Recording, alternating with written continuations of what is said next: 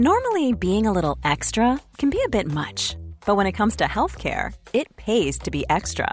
And United Healthcare makes it easy with Health Protector Guard fixed indemnity insurance plans. Underwritten by Golden Rule Insurance Company, they supplement your primary plan, helping you manage out of pocket costs without the usual requirements and restrictions like deductibles and enrollment periods. So when it comes to covering your medical bills, you can feel good about being a little extra. Visit uh1.com to find the Health Protector Guard plan for you.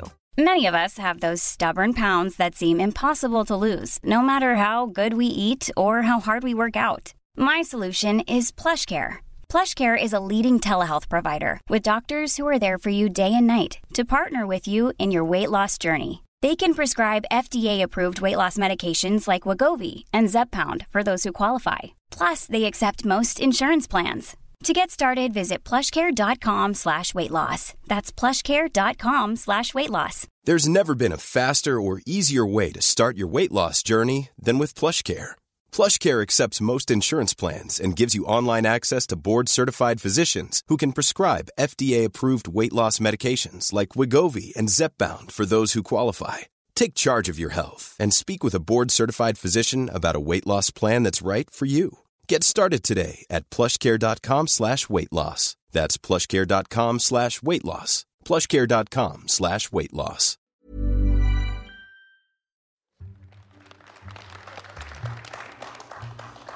Vi starta podkasten Innsiden for eh, et år siden. Hvor vi snakker med folk vi syns er stilige. Enten om det er eh, næringslivstopper eller politikere eller um, kunstnere, malere.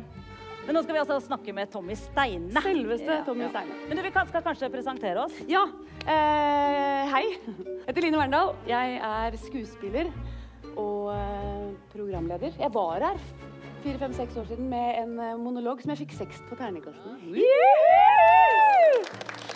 Uh, så jeg er veldig glad for å være tilbake. Vi må si hvor vi er, for vi har lyttere som ikke Ja. er her. Vi er i Mo i Rana på Vinterlivsfestivalen. Ja, dere vet forhåpentligvis hvor dere er. Ja. Men du, Tommy. Tommy, eh, altså eh, Vi har jo eh, begge to et slags forhold til Tommy. Eller, eller altså, det er ikke, nei, ikke, ikke sånn. Men eh, altså eh, Tommy Steine, han eh, var i stua hos meg når jeg var gammel var jeg? 15-16 år. Eh, for da gikk han i militæret sammen med broren min, eh, Pål, som er tre år eldre enn meg. Eh, så jeg husker Tommy Steine fra, fra den gang. Og jeg husker at eh, Jeg syns han er helt lik da som han er nå. Altså ingen utvikling. Nei, ingen Men han var veldig morsom. Eh, og veldig breial. Nei da. Og hadde kanskje litt mer hår. Ja, han hadde, ja. var litt yngre. Litt tynnere, kanskje. Ja. Ja. Ja, han har jo blitt tynnere, faktisk. Har han det? Ja, ser sånn ut. Anyway, eh, jeg kjenner Tommy fra Tommy er faktisk en av årsakene til at jeg jobber med det jeg jobber med i dag. Eh, vi var begge selgere i Telenor. Han opptrådte på et eller annet sånt Telenor-arrangement, og så sto jeg litt på bordet og sang litt seinere utpå kvelden. Og han skulle være med i Telenor-revyen. Og så sier han ja, men du må jo være med i Telenor-revyen. Uh, og det var så seint i prosessen at han måtte faktisk gi fra seg roller til meg for å få meg med. Jeg trakk meg fordi jeg ble gravid, men det, er, det var min vei inn i Telenor-revyen, som igjen var veien inn til regi og revyjobbing. Ja. Og han er også grunnen til at jeg ble skuespiller. Ja. Nei. Ja, du, ja, eh, jeg har ikke presentert meg. Nei, det Jeg- jeg heter Karoline. Vi er litt nervøse, så det går litt hull til Ja. Men sånn er det. Eh, Jeg heter Karoline. Jeg jobber som regissør, manusforfatter og artist. Og nå podkast. Ja. Ja. Nok om oss. Er det ikke det? Jo. Tommy er, eh, har holdt på 25 år som komiker. Han er programleder. Mm. Skuespiller. Ja. Musikalartist. Eh, Og vel faktisk også Han er coach. ja. Eller Foredrag. foredrag, ja. Eh, synger jo, som jo mange av oss har hørt i kveld. Ah, Veldig bra. flate, altså. Du, skal vi få han inn, eller? Ja. Tommy! Tommy! Woo, woo, woo! Tusen takk. Wow! Sykt Kan jeg få klem, altså? Så hyggelig, altså. Hallois. Hei, takk for sist. Det er jo Fem minutter siden. fem minutter siden. Gave til begge to. Åh, Tok litt, jeg veit ikke hva dere liker. Kokos. Det, for, for det første, gratulerer med en fantastisk uh, forestilling. Tusen takk. Hører du meg? Hey, thank you! Du, eh, takk sjæl, altså. Det var eh, fantastisk kult. Ja, hvorfor det? For det var eh, Det var så jævlig bra publikum. Ja, Mo i rad, da. Det er mange som var Men du, vi må jo si hva forestillingen heter. Forestillingen heter 'Latterlig livredd'. Ja. Mm. Er du livredd? Ja. Mye? Ja, veldig mye redd. Så det er jo bare det å komme hit i Mo i Rana har jo virkelig satt Som jeg snakka om på scenen i dag, eh, satt eh, fordi jeg hadde eh, Og det er ikke noe sånn jeg sier for å være komiker og komme med tekster, liksom, men jeg hadde et helvete i flyet i dag til Bodø. Eh, og det var helt sant at jeg satt ved siden av en sånn derre steinbærer som ikke affiserte i det hele tatt. Og jeg var sikker på at vi skulle dø. Du, men jeg må bare si da eh, Tommy kom fra Bodø og hit ikke i fly, Nei, nei. men på toget. Ja, ja. Og det er jo litt interessant, for her snakker vi med en mann som faktisk er pilot, men har flyskrekk. Hvordan henger det sammen? Jo, det er eh, det er, det er faktisk eh, Jeg skulle ønske at jeg hadde en sånn kjempekul forklaring på det. Så alle bare Å, Guri. Men det er faktisk ganske sånn logisk forklaring, fordi at det var min måte eh, Når jeg fikk eh, angst for å fly i hva var det, 96-97 eh, Veldig dårlig å jobbe som artist i Norge og ikke kunne fly. Så det var min måte å tenke ok, da får jeg utdanne meg og ta sertifikatet selv, og så, så jeg blir litt mindre redd. Og det ble, jeg ble mindre redd, altså. Men tok du noe sånn flyskrekk slash flygledekurs Ja, først, eller? Altså bare rett på pilot? eh? Nei da, jeg prøvde det, men det hjelper jo ni av ti, og jeg var den tiende. Så det var okay. Jeg kan jo bare si at jeg er, og har også flyskrekk, eh, men jeg er ikke pilot. Og det skal vi være glad for. Men jeg gikk på sånn eh, flygledekurs. Og i Kalte du det det? Flyglede? Flyglede. Det er mange som tror at jeg har tatt flyglederkurs, men det har jeg ikke. Jeg har tatt flygledekurs. Og det var en psykolog, og så var det en kaptein, og han het Kaptein Trygg. Kaptein Trygg. han het Kaptein Trygg. Ja, ja, ja. Det hjalp, det, altså. Ja, ja, Kaptein Trygg. Han har vært For jeg gikk også på sånn Hva heter flyskrekkurs? Eh, og da var Hvordan bli redd for å fly. Da, og søster Ingrid eller noe sånt, som heter, som var sånn men vi brukte jo to kurskvelder fordi det var, eh, for å få folk til å ta heis fra en etasje til en annen. Sånn, så det var jo Men var det også Kaptein Trygg? Det var Eller- også Kaptein Trygg. Det var Ja, men det er samme. Det må jo være samme, Ja. da. Ja, jeg tror ikke det er to Kaptein Trygger. Det tror jeg ikke. det må ha vært samme mann. Eh, Når det er podkast, kan man snuse, kan man ikke? Kan man ikke? Jo, Man kan drikke også. Ja. Du, sånn apropos. Mm. Altså, Man kan jo ha hva som helst i glassene, i og for seg. Men Ja. jeg spurte om du skulle ha vin eller øl. Og så nei, du skal ha Cola Zero. ja. Og så spør jeg har du slutta å drikke. Ja, alkohol, ja. Ja. ja. Ah, Ok, hva- Er du alkoholiker? Nei. Jeg er eh, Nei, jeg har aldri vært alkoholiker. Uh, Men hvorfor slutta du å drikke? Det hadde rett og slett med eh, Altså, slutta Det høres ut som jeg er totalhold. Det er ikke. Jeg var i bryllup i mai, f.eks., og da drakk jeg Prosecco. Eh, jeg skal med min kjæreste til, eh, til, på påskeferie til Tyrkia i, i april, og da har jeg tenkt at vi skal sitte på fly og dele en flaske Prosecco. Så det er ikke sånn at jeg aldri gjør det. Men nesten aldri. Ja, Så du er litt avholds? Eller jeg er veldig avholds og så litt alkoholiker. Ja, ok. er det noen som kjenner Men, det seg var, det er, men hvis vi bare skal fleipe det bort, så hadde det rett og slett med eh, litt av det jeg snakka om på scenen i dag, men jeg fortalte ikke så mye om det på scenen i dag, for det er en del av Jeg har jo for, premiere på ny forestilling nå i oktober. Eh, og det jeg hadde med at eh, jeg møtte jo veggen brutalt for to år siden. Kan du fortelle om det? Kort fortalt så gikk jeg på en kjempesmell. En skikkelig psykisk smell. Jeg ble livredd for alt. Og det var jo øh, ett og et halvt år etter at jeg hadde holdt på med og skrevet denne forestillingen. Så det var litt rart. Men da møtte jeg det big time. Eh, dagen før presselanseringa på Skal vi danse.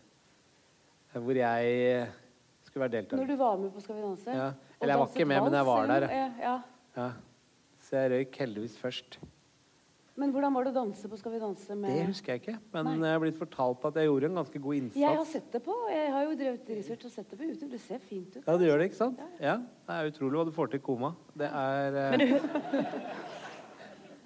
Men Hvorfor jeg- ja. da, nei, så da var jeg, da var jeg eh, sjuk eller sliten eller møtt veggen. Jeg vet ikke, Det er jo masse forskjellige betegnelser på det. Men da var jeg i hvert fall så livredd alt. Og, det, og da måtte jeg begynne å så bli bestemt på sånne ting som jeg kutta ut for å få det bedre i huet mitt og sånn i en overgangsperiode. Og da, alkohol var en av de tingene. Uh, kutta ut nyheter, sosiale medier. Um, uh, altså Jeg hadde en rekke ting som jeg Og begynte å trene infernalsk. Eh, jeg veit dere ser det på meg. Ja, men du ser godt ut, Tommy. Nei, men jeg er faktisk ganske godt trent, selv om jeg er lubben. Uh, men jeg er aldri ute mindre enn to timer om dagen og flyr i skauen og flyr på ski og sånt. Så, så det var litt sånn der, Og det gjorde jo at eh, jeg kom meg veldig fort opp igjen. Hvordan er du i dag? Nå er det bra. Nå, er det, nå har jeg noen timer til jeg skal fly tilbake igjen til Oslo. Så nå er det Nei, nå, det går veldig bra. Eh, jeg hadde grua meg til den flyturen i dag, med, med god grunn.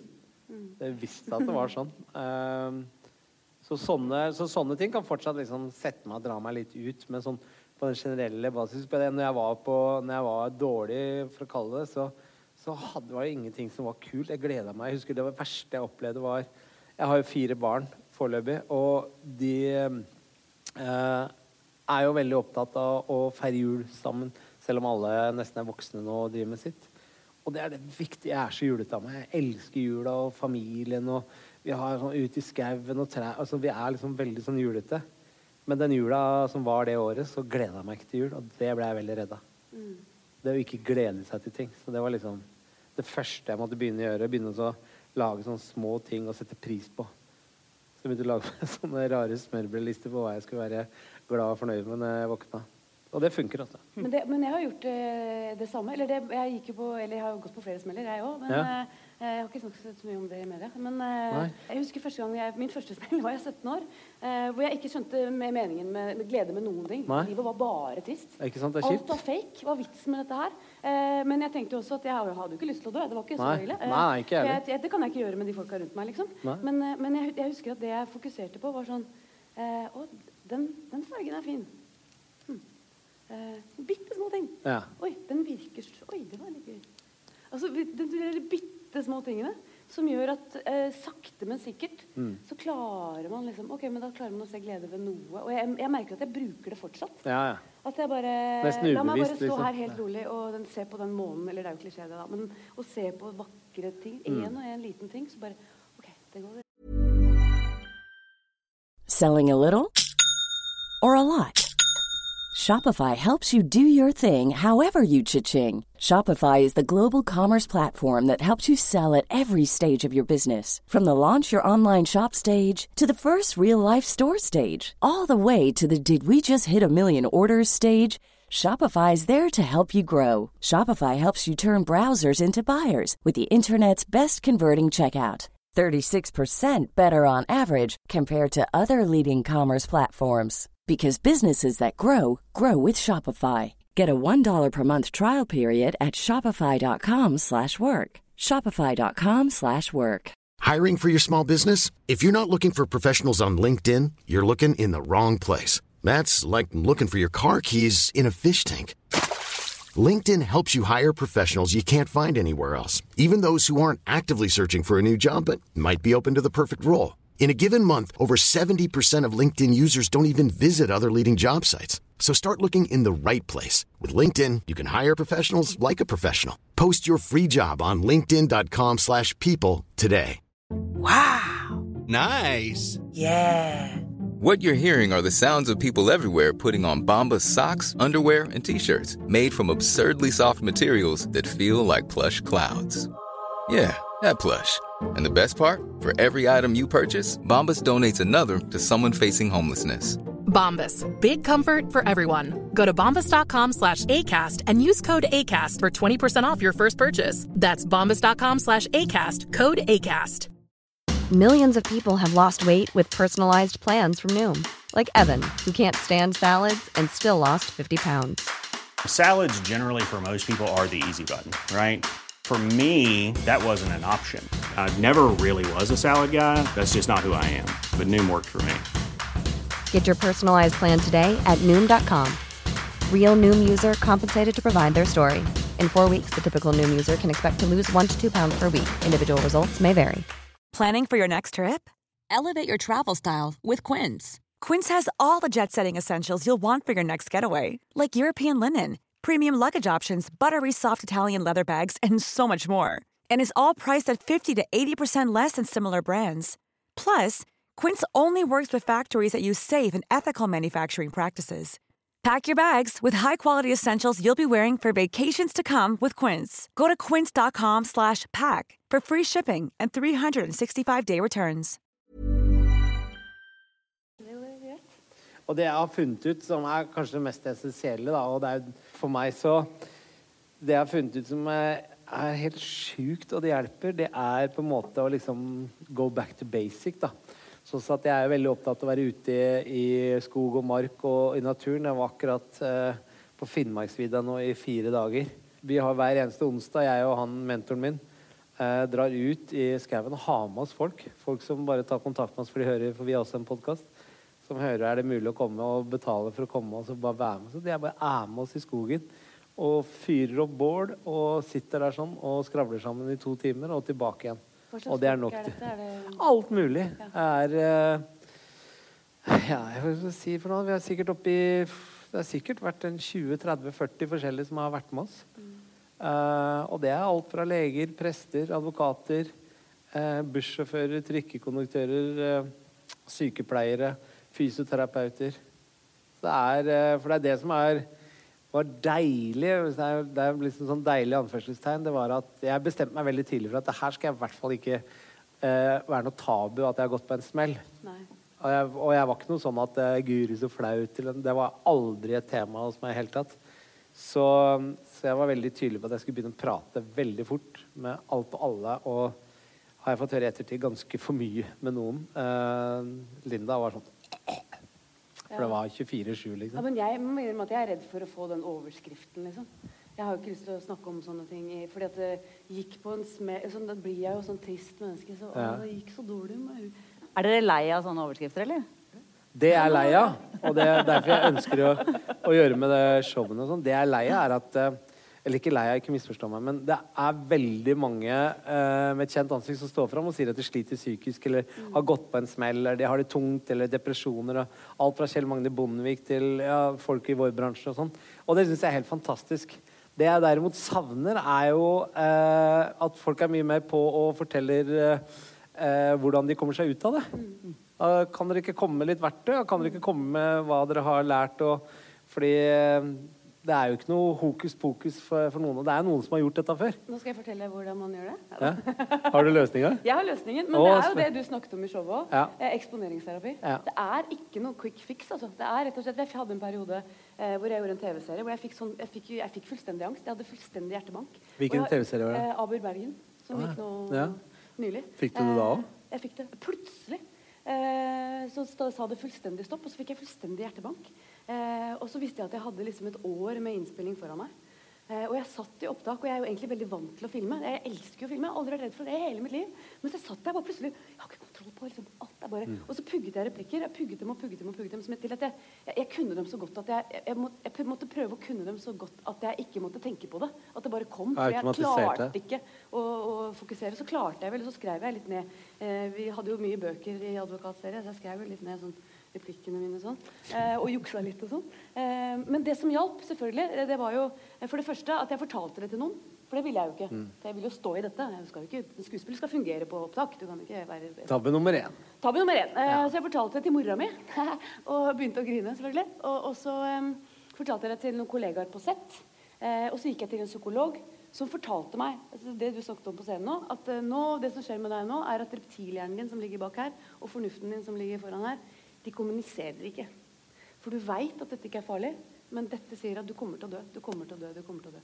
Eh, så du må, bare, du må, bare, utsette deg for det. Eh, øve opp disse banene. Mm. Eh, så jeg husker jeg satt hos henne fordi jeg ble spurt om å dele ut eh, Amanda-pris. Og det er det verste jeg veit. Sånn der, prisutdeling i direktesending.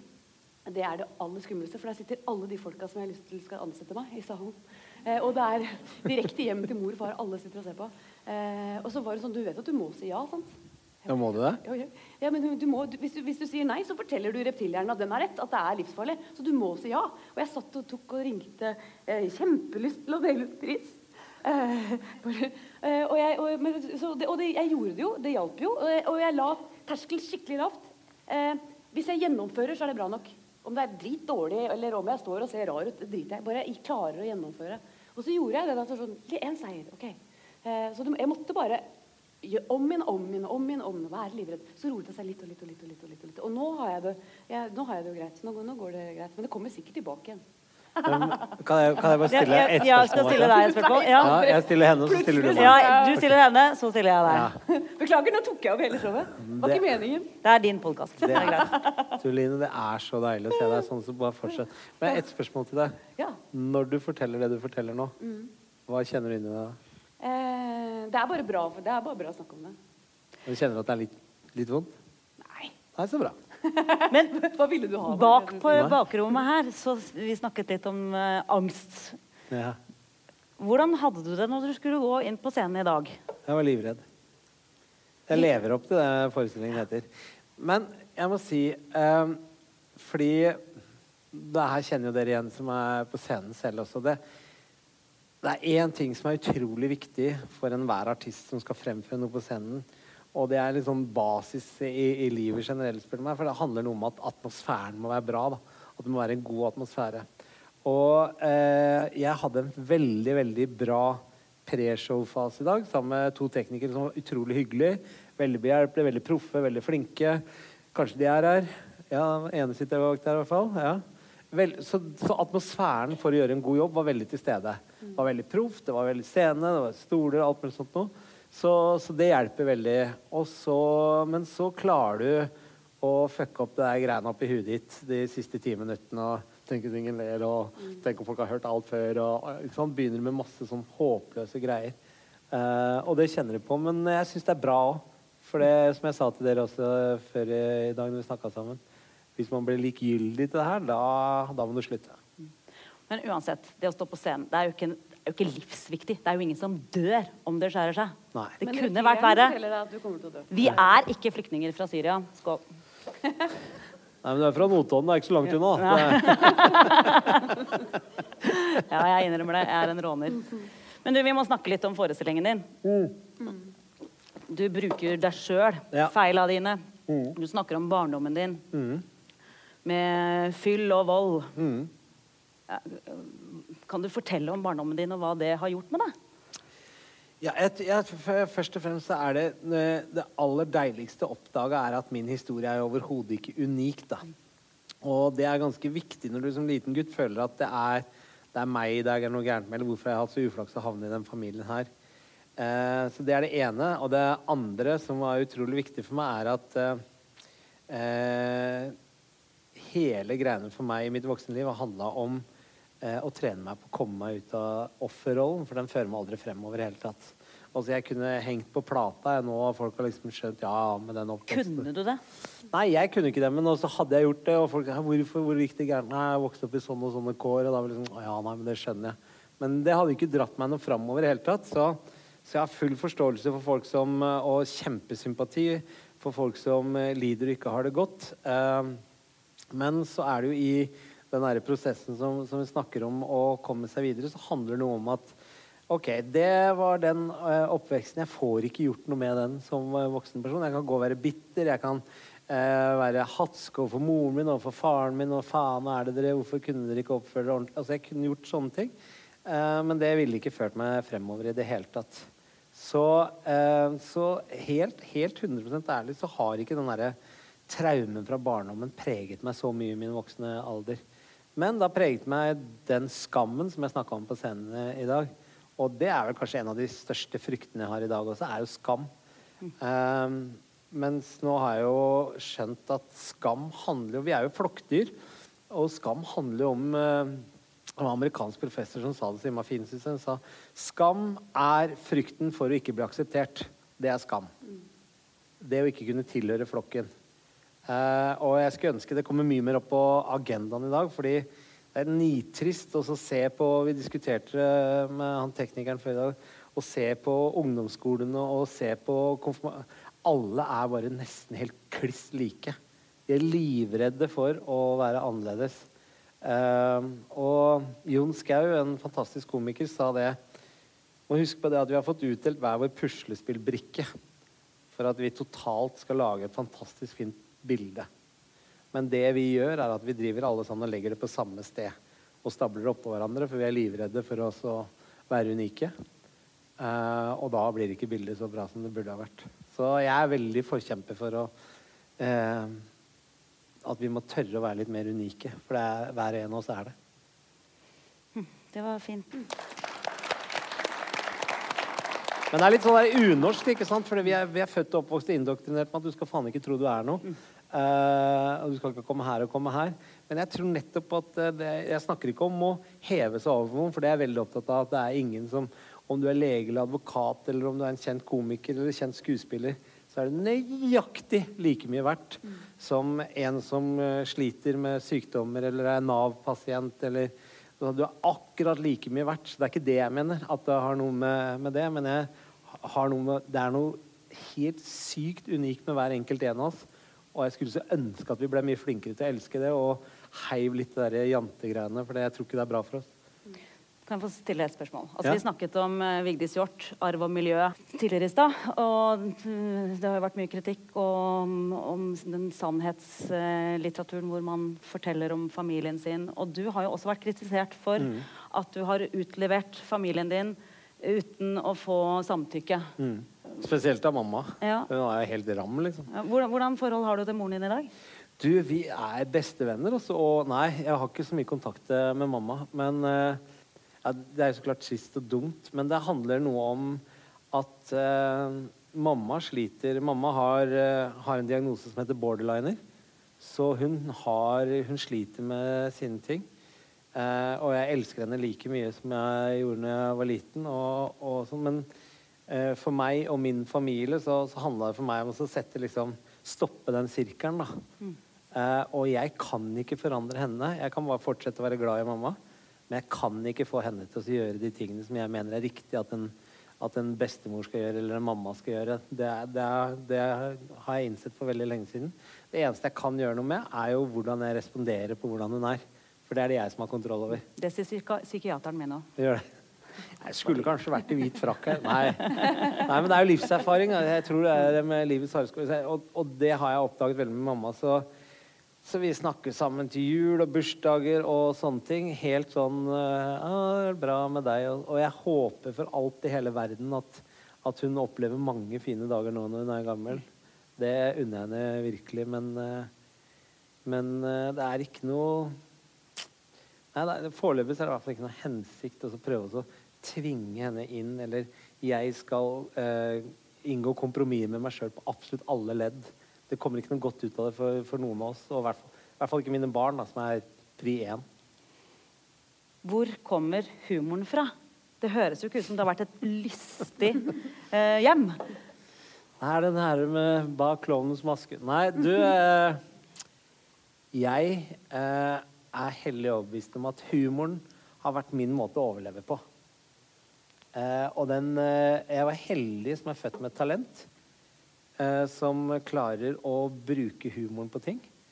Eh, og jeg lærte tidlig at eh, For jeg var ikke best i fotball, ikke best i håndball. Jeg var ikke kjekkest den gangen. Og Line har litt erfaring her.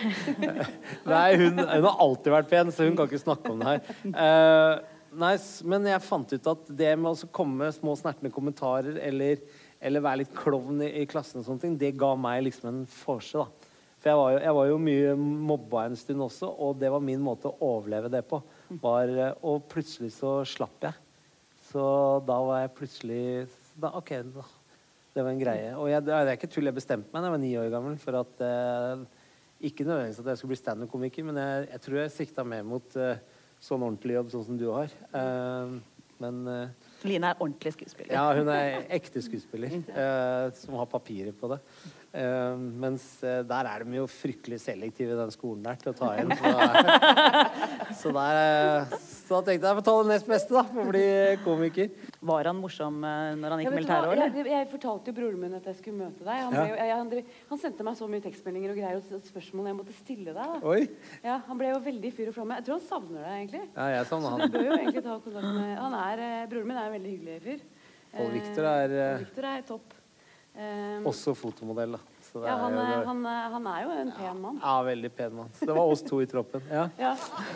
Dro han damer for dere, liksom? Eller, jeg tror han dro ja. damer for gjengen. også. Nei, jeg hadde dame den gangen også, faktisk. Noen har sagt at du har litt feminine trekk. Der ligger ikke noe Nei, jeg tror ikke jeg har det, men jeg er ikke redd for å, å være feminin heller. Jeg er veldig opptatt av å være mann og syns det er veldig kult å være mann. Men Tommy er veldig i kontakt med sin indre kvinne. Det er jo deilig å vite. Vi sier det sånn. Spørsmål? Du var jo sammen med Elisabeth allerede da, tror jeg. var det Ja. Hvem er Elisabeth? Nå Det er eksen. Første, ja. Ja, okay, ja. Det er mor til mine to første. Eh, eh, spørsmål fra Pål. Pål Viktor. Pål Viktor. Ja. Har du noen gang delt ut et verdens beste venn-diplom? Du husker det ikke, vet du. Det her husker Pål veldig godt. Det tror jeg jeg har gitt til han en gang. Ja, Det stemmer. Ja. Hva skal man gjøre for å fortjene et sånt diploma? Nei, men Paul var eh, Paul, jeg vet sikkert er enda, Paul var ekstremt inkluderende. Og vet Nordstrand, eh, for de som ikke er fra Oslo, de tilhørte jo egentlig litt sånn klysedelen av Oslo. Eh, ja, men det var det jo. Det er jo ikke til skyve under en stol. er Vi som eh, hang nede og så ut som en blanding av brannhydrant og rennestein, vi var jo en annen eh, vi var så, Men eh, Pål var ekstremt inkluderende. Eh, og Pål hadde kjempestor venneflokk. Det har aldri jeg hatt. Eh, så, så at alle permere og, og sånne ting vi, vi dro jo videre og videreutdanna oss begge to på samme sted på Stavern. Og, Ja. så, og, og han var det som var rekruttskoleinstruktør, som var liksom det beste man kunne være. Og jeg var i sanitet, som ikke var så kult. Eh, men han inkluderte meg alltid. I, i, så jeg var liksom en del av den flokken hans, hvis, både militære og hjemme. Så hvis man vil ha verdens beste venn-diplom, så må man være inkluderende. Ja. Det er et godt tips. Og det var hovedårsaken til at Og han er en virkelig, virkelig god venn. Jeg tror aldri jeg har hørt Pål noen gang si noe stygt til noen av vennene sine. Nei. Men du, vi må også spørre deg om uh, veien din fra selger i gule sider til scenen. Den er ikke lang, altså. Er, Nei, jeg vet jo egentlig det sjøl. Men, Det eh, det men hvordan skjedde det? Åssen var det skjedde? Eh, Jeg hadde bestemt meg for jeg var ni år, og det som var gøy, var at jeg sa til folk på ta med ro, jeg er rikskjendis før jeg er 30. Som skuespiller, eh, sanger, eller jeg visste jo ikke helt hva, jeg visste bare at jeg skulle signere autografer. For det var liksom den Ja, men det var liksom den ultimate hevnen, skjønner du, når du var utestengt og ikke var inkludert og sånt. Så var liksom drømmen min var at, eh, at jeg skulle bli en sånn stor stjerne, og at jeg skulle ha type show sånn som i kveld, da. Og så skulle liksom de komme bort, de som hadde stengt meg ute. Og så si ja, 'Husker du i klassen din?' og sånn. Så kunne jeg bare si nei. Eh, så Men har du opplevd at det har skjedd, eller? ja, jeg opplevde at, eh, at det skulle skje, fordi det gikk jo eh, Jeg hadde jo sånn pangstart på, på karrieren når jeg først begynte med dette, her, sånn, som var helt fantastisk. Så jeg husker at når vi skulle ha den første klassefesten, som da var ti år etter ungdomsskolen, som jo er min utdannelse, og der ja, det er ikke tull engang. Eh, og da husker jeg den natten før, så var jeg våken hele tida, for nå skulle jeg jo Da hadde jeg jeg vet ikke hva jeg hadde, men jeg hadde Jo, jeg var med på Bot og bedring på, på TV. Som, Store serien Ja, ja. alle husker. ja, men det var en halv million seere hver uke. Så det var jo Jeg var liksom med i en episode selv. Ja, det husker jeg. ja, Eh, Så, så det her var jo liksom å møte de igjen. Så var det liksom, da hadde jeg kommet til første skrittet, og jeg hadde avisoppslag, og, og det var litt eh, greier rundt meg. Så, så, men så akkurat den dagen jeg skulle ut og ha den klassefesten og skulle liksom ta den ultimate hevnen, så jeg, jeg, Det var vanskelig å ikke bli religiøs nå man snakker med. Var akkurat som bare Jeg fikk en sånn fønvind over meg som bare Det var ro ned, Tommy. Du veit sjøl hva du kan og ikke kan, og du har ikke noe behov for å hovere på noen måte. Så jeg gjorde ikke det. Nei. Så jeg fikk aldri tatt den ultimate hevnen. Nei. Men ble du oppdaga av noen noe sted, eller har du liksom gjort alt sjæl? Ja, jeg tør uh, Uten at jeg skal uh, Men ja, jeg tror at jeg har gjort alt sjøl. Men for jeg husker nemlig denne Telenor-revyen. Ja. Eh, da had, var det Tom Sterri, eller var det han Eddie Eidsvåg. Ja. Da, for jeg husker at du allerede At du var liksom Mm. Du var blitt sett. Mm. Det stemmer. Så jeg, jeg var, det var samme som når jeg skrev det konseptet Senkveld, som, som har gått på TV 2 i mange år etterpå. Da hadde jo jeg de tre første årene sammen med H.C. Andersen. Eh, og det var et konsept som jeg skrev, og gikk og banka dører eh, i to år på NRK og på TV 2 og TV3 faktisk den gangen. Og, og, og, og gikk liksom to runder. Og andre gangen jeg var hos TV 2, jeg liksom maste meg til, for jeg hadde en kompis som jobba i markedsavdelingen.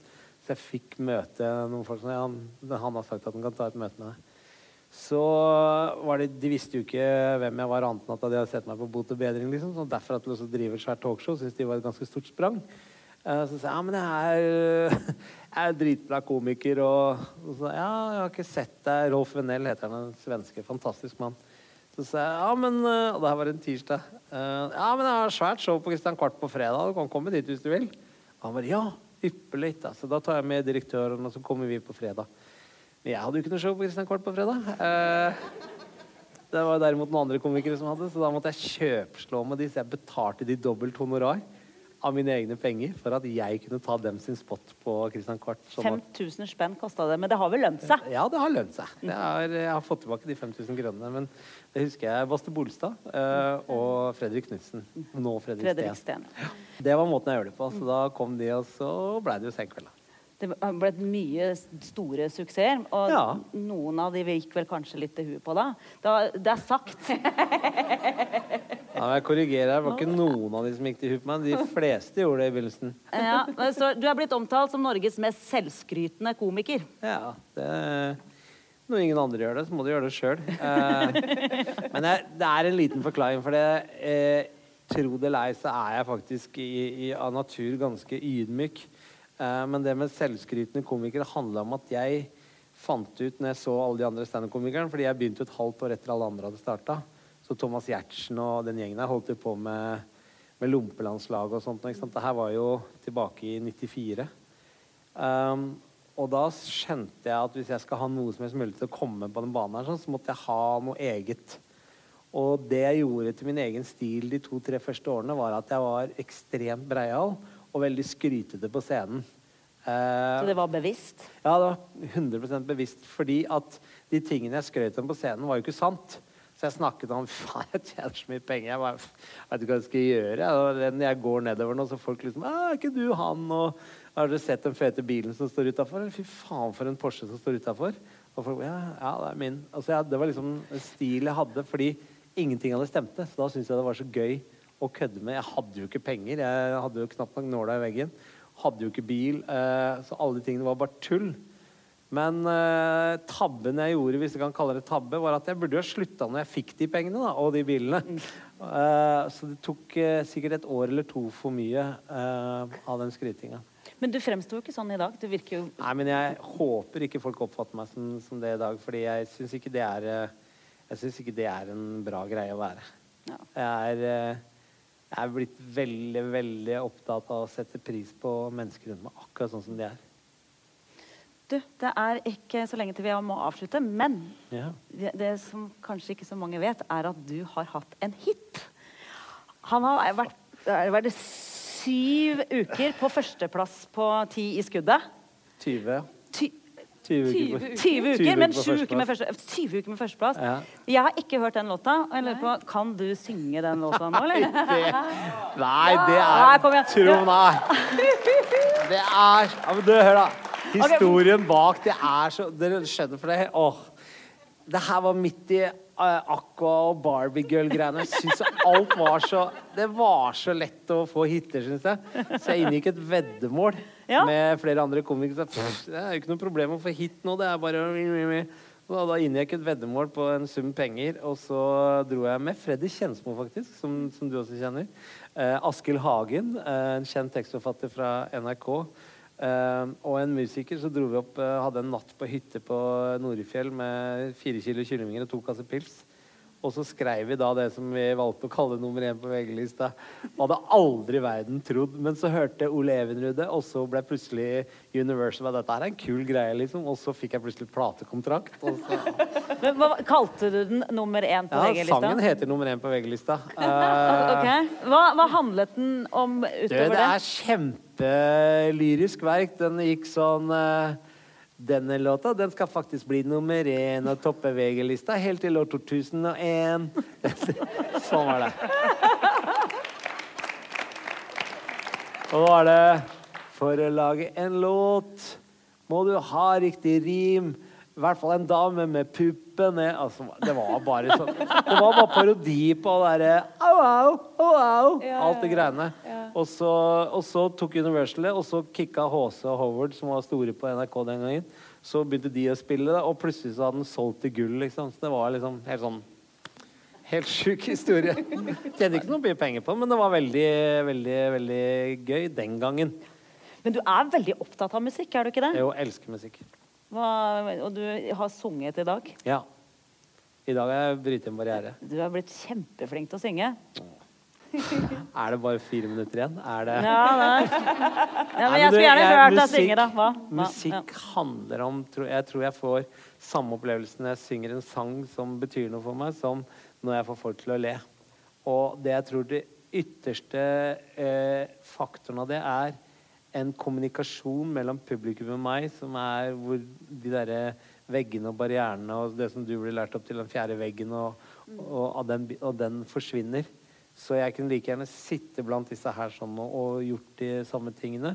For det er den derre kommunikasjonen. Så hadde ikke publikum vært så bra helt fra starten av i dag, så hadde jo ikke jeg våget de tingene som jeg våger og våger. Fordi jeg må bare si, jeg, jeg trodde at eh, han bare spilte, eller og faka at han ikke har sunget den sangen før. Ja, Men han jeg. ikke hadde dere det også? faktisk ikke sunget tenkte, den sangen nå før. ljuger han, vet du. Han har selvfølgelig Så- sunget det her Ja. mange ganger, tenkte jeg. På West End. Ja, ikke Ja. sant? Altså, det var Broadway veldig imponerende. Utrolig rolig ut, og du hadde full kontroll. Da var jeg redd, da. Var du det? Ja, veldig redd da. Jeg trodde du, jeg trodde du løy. Tror du du hørte det på stemmen min nå? Nei, nei, nei, jeg trodde du løy. Nei, ja, da var jeg redd. Men uh, veldig deilig redd, da. Sånn, sånn litt sånn gåsehudredd. Men du, det neste showet ditt, som har premiere i oktober 10. oktober, helt tilfeldigvis verdensdagen for psykisk helse. Mm. ok? Og da, hva skal showet handle om? Hvordan gi litt mer faen. Nettopp. Får vi høre deg synge mer da, eller? Da får du høre meg synge mer. Kommer dere og ser på, eller? Jeg skal rett til Mo i Rana. Får han komme tilbake igjen? Nei, men Da tror jeg vi sier tusen takk for at dere kom, og tusen takk til deg, Tommy Steine. Det har vært en komme. ære. Det har vært en ære for å være sammen med dere to stjerner også. Det var eh, Tusen takk. Takk for at dere kom.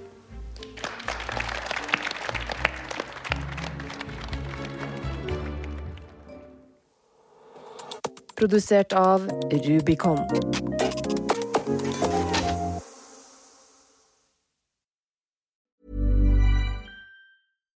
Deserves the best, and there's no better place to shop for Mother's Day than Whole Foods Market. They're your destination for unbeatable savings, from premium gifts to show-stopping flowers and irresistible desserts. Start by saving 33% with Prime on all body care and candles. Then get a 15-stem bunch of tulips for just $9.99 each with Prime. Round out Mom's menu with festive rosé, irresistible berry chantilly cake, and more special treats. Come celebrate Mother's Day at Whole Foods Market. Even on a budget, quality is non-negotiable. That's why Quince is the place to score high-end essentials at 50 to 80% less than similar brands. Get your hands on buttery soft cashmere sweaters from just 60 bucks, Italian leather jackets, and so much more. And the best part about Quince, they exclusively partner with factories committed to safe, ethical, and responsible manufacturing. Elevate your style without the elevated price tag with Quince. Go to quince.com slash upgrade for free shipping and 365-day returns. Planning for your next trip? Elevate your travel style with Quince. Quince has all the jet setting essentials you'll want for your next getaway, like European linen, premium luggage options, buttery soft Italian leather bags, and so much more. And is all priced at 50 to 80% less than similar brands. Plus, Quince only works with factories that use safe and ethical manufacturing practices. Pack your bags with high-quality essentials you'll be wearing for vacations to come with Quince. Go to quince.com slash pack for free shipping and 365-day returns. Imagine the softest sheets you've ever felt. Now imagine them getting even softer over time. That's what you'll feel with Bowl and Branch's organic cotton sheets. In a recent customer survey, 96% replied that Bowl and Branch sheets get softer with every wash. Start getting your best night's sleep in these sheets that get softer and softer for years to come. Try their sheets with a 30-night guarantee. Plus, get 15% off your first order at bowlandbranch.com. Code BUTTERY. Exclusions apply. See site for details.